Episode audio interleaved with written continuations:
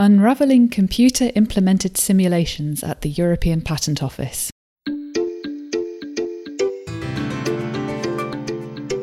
Welcome to another episode of Carpmaels in Conversation.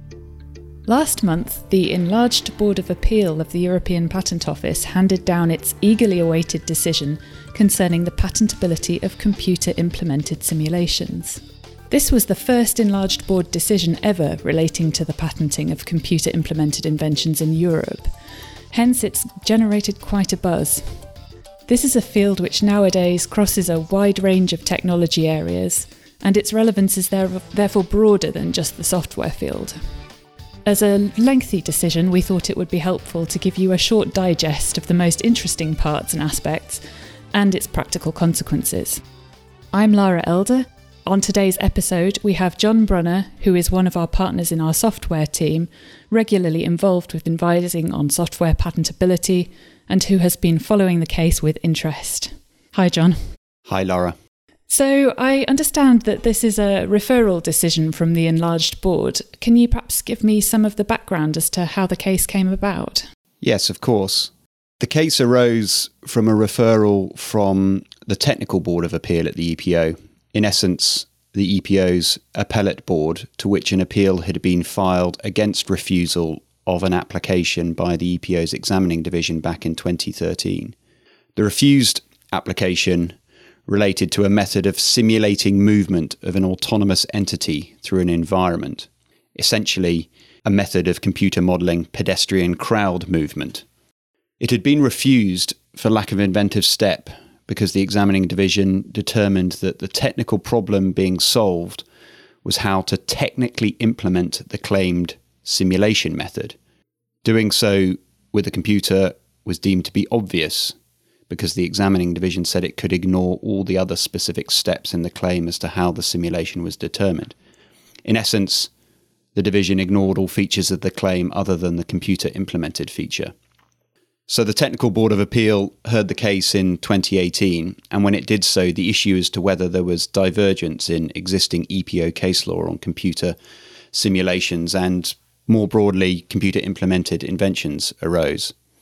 Some of our listeners will know, I'm sure, the European Patent Convention has certain exclusions to categories of subject matter that can be patented, including computer programs, mathematical methods, business methods, mental acts, and presentations of information.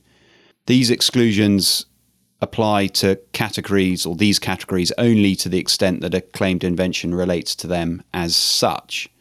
What this means is that over very many years now, the EPO has interpreted these so called invention exclusions narrowly.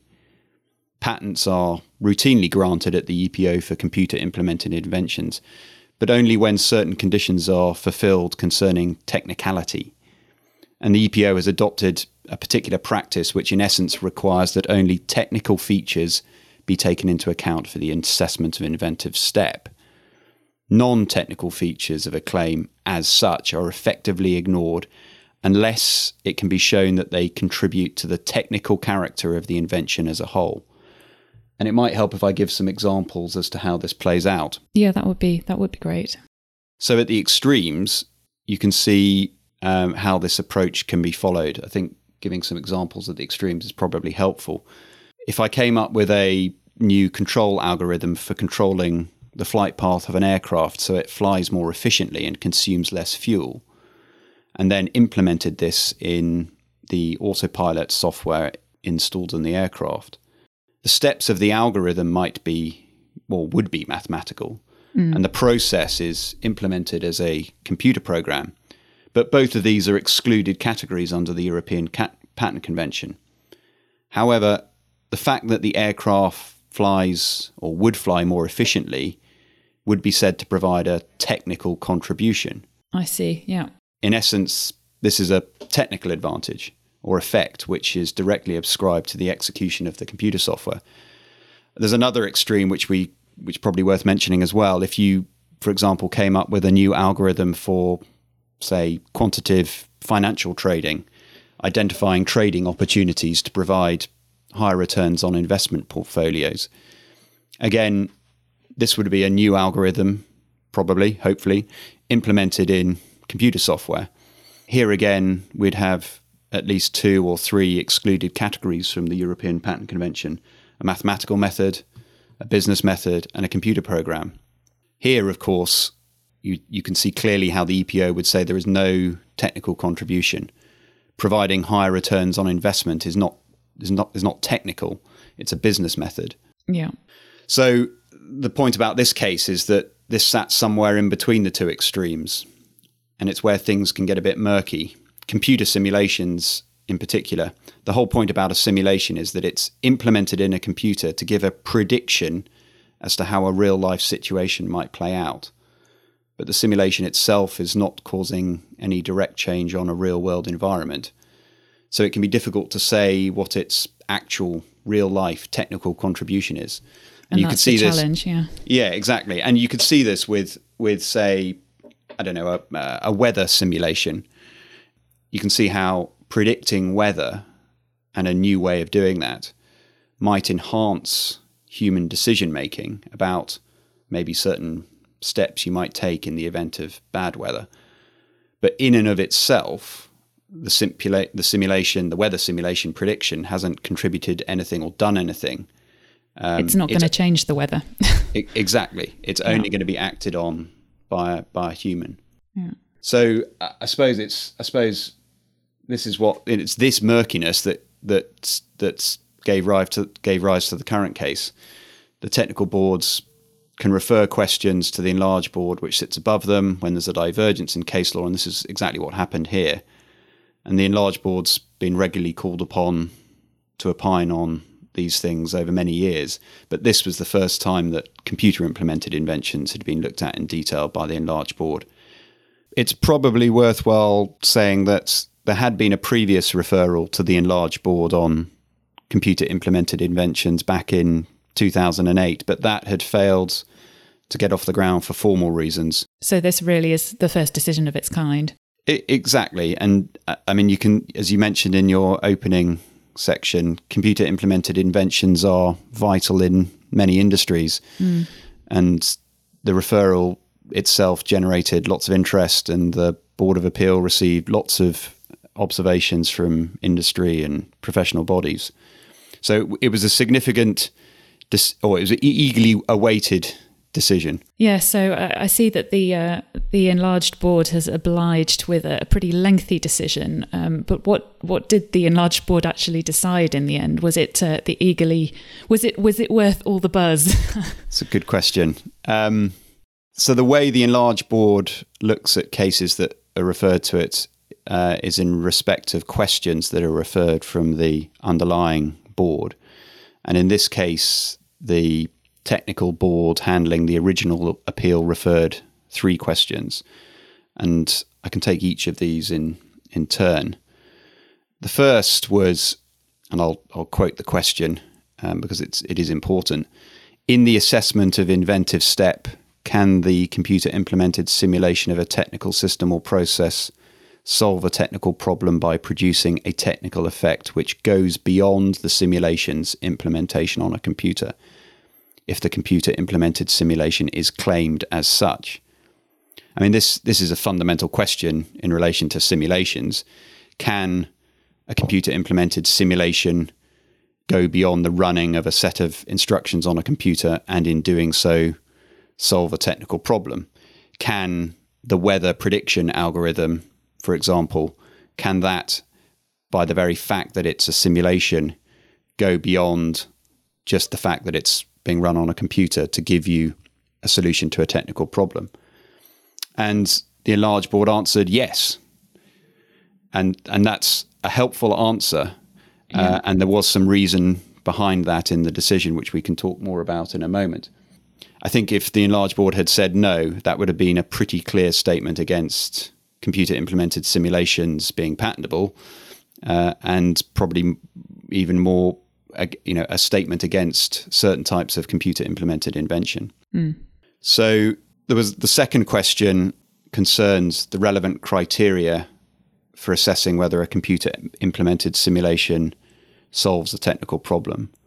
And in fact, the enlarged board rephrased the original question to ignore a first part of that question Uh, the reason for that is it wanted to avoid giving an exhausted list of patentability criteria, and we can again talk a bit about, more about that in a moment. So the second question ended up being really whether it was a sufficient condition that the simulation is based in part on, or at least in part, on technical principles underlying the simulated system or process. Uh, and the enlarged board answered this in the negative. It is neither sufficient nor necessary in order to solve a technical problem that the simulation produces a technical effect outside the running of the instructions on a computer. So, again, helpful to some yeah. extent in the sense that it doesn't exclude the possibility that simulations are just run on a computer uh, and don't do anything in the real world. But it doesn't give any guidance, uh, or the board didn't really give much guidance in terms of particular types of simulation uh, where this would apply. So just keeping the door open and lots of room for arguing in the future by the sounds of it. Indeed. I think in coming to its answers on the referred questions, the enlarged board has in essence elected to refrain from putting forward a definition for technical and coming up with an exhausted list, as I say. So status quo has been re- retained. Um, patentability is going to be assessed on a case by case basis. And the main case law that's been upheld is the case law from 2000, so 21 years ago, in the COMVIK case T641 of 2000. In relation to this, it is notable that the board has commented that any definition of a technical invention may have to be extended in the course of time in order to accommodate new technical or scientific developments or to mm. reflect societal changes. So clearly, they've got their eye on the future. They they don't want to constrain the law for future developments in technology. Which makes sense because all of this stuff is moving pretty fast, and we don't ever know what's around the corner. indeed, but the, the, the sort of immediate consequence of this is that it doesn't do anything to address the difficulty in determining whether a feature is technical or not technical and what form a technical contribution has to take to allow a full assessment of inventive step. As I mentioned, in the extremes, it can you can see that you know flight control of an aircraft technical contribution would exist. Uh, it's a piece of hardware. It's an aircraft. It flies. Yeah. There's fuel efficiencies involved in the other extreme, financial trading, quantitative financial trading algorithms, you know, whilst the algorithms are run on a computer, what's being done is financial trading, increasing or hopefully increasing returns on investments. That's that's non-technical, but the, the middle ground is where it's difficult and has always been difficult. Yeah. So so uh, you know, the, whilst the decision is is helpful as a, a running commentary on case law and uh, and going into depth on lots of issues. It, it doesn't do much in the for the sort of the day to day prosecution of patent, patent applications and helping to really understand what the EPO would say is allowable and not allowable. And do, do you think that's what many people were hoping they'd get from this decision? Or is that just a fool's hope when it comes to enlarged Board of Appeal decisions? I, I think that's why there was so much interest in the case. Mm. I think people were hoping for this.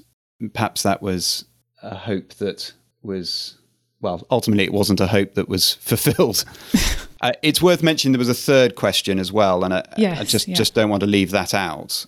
In essence, that related to the consequences of the first two questions in when you've answered those in the context of uh, computer implemented design and verifying designs based on the simulation. And the answer from the enlarged board is that there's no difference with designs. If the computer implemented simulation is part of a design process, this means that it's part of that design process and it makes no difference whether the simulation goes beyond a computer running a set of instructions to solve a technical problem. So, I mean, that third question was was particularly relevant because there were some claims in the application that focused on design and then ultimately building or doing something based on the the simulation.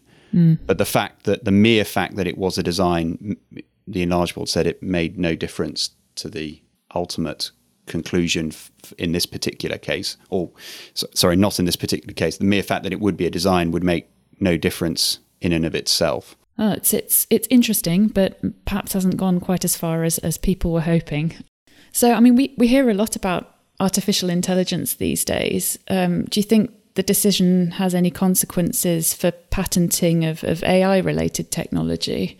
In the immediate situation, probably not. The EPO, uh, as I mentioned at the outset, will allow patents for computer software, mathematical methods, uh, mental acts in certain situations where there are technical features that give rise to a technical effect or where there's a technical contribution provided as a whole. And the EPO has been doing this for AI inventions over a number of years. And in fact, there have been recent guidelines, or not so recent guidelines, uh, issued by the uh, EPO from two, three years ago on AI inventions, which do give some guidance on how the EPO applies the European Patent Convention in practice in this area. So I, I think in the short term, there aren't any immediate consequences from the decision. But the decision does give, as I say, a, a nice précis of case law, and it is helpful to help understand how the uh, EPO views the situation on computer implemented inventions in general. So I think overall, as, as time progresses, I think the guidance from the decision will help patent practitioners apply the existing case law. Mm-hmm. Uh, there, there certainly is a lot of misunderstanding out there in terms of how the EPO does apply uh, the statute and case law uh, to AI inventions. Uh, and I think certainly over time we'll see more decisions uh, on AI inventions from the technical boards of appeal that will obviously make reference to uh, this enlarged board case um, and, and, the guidance, you know, the limited guidance that it gives. Um, so, so John, are there likely to be any further significant decisions in the field in, in the foreseeable future? Do you think? It's a good question, and I think in the short term, the answer is no. The question on computer implemented simulations, or the questions on computer implemented simulations, have been answered by the enlarged board. So, certainly in relation to simulations, uh, the situation is clear. You have to apply the pre existing case law from COMVIK on a case by case basis. For other computer implemented areas, uh, I suppose the possibility does exist that there are certain issues that arise that aren't aren't addressed by this enlarged board decision, and then uh, based on existing case law, there is some divergence, and so those, I suppose, could be looked at by the uh, enlarged board. Uh, but but there is some strong guidance for computer implemented inventions as a whole in this decision, uh, and so I, I, think it's unlikely that uh, we will see another referral to the enlarged board in the in the short term for existing technology. Uh, AI is one field where uh, there's a lot of interest and there is a lot of uh, innovation going on, and there are uh, a lot of inventions being patented, or there are attempts to patent lots of inventions in that field. And I think perhaps by virtue of the amount of work going on in that field, perhaps that might throw up uh, certain issues uh, on patentability which uh, aren't addressed by this decision on computer simulations.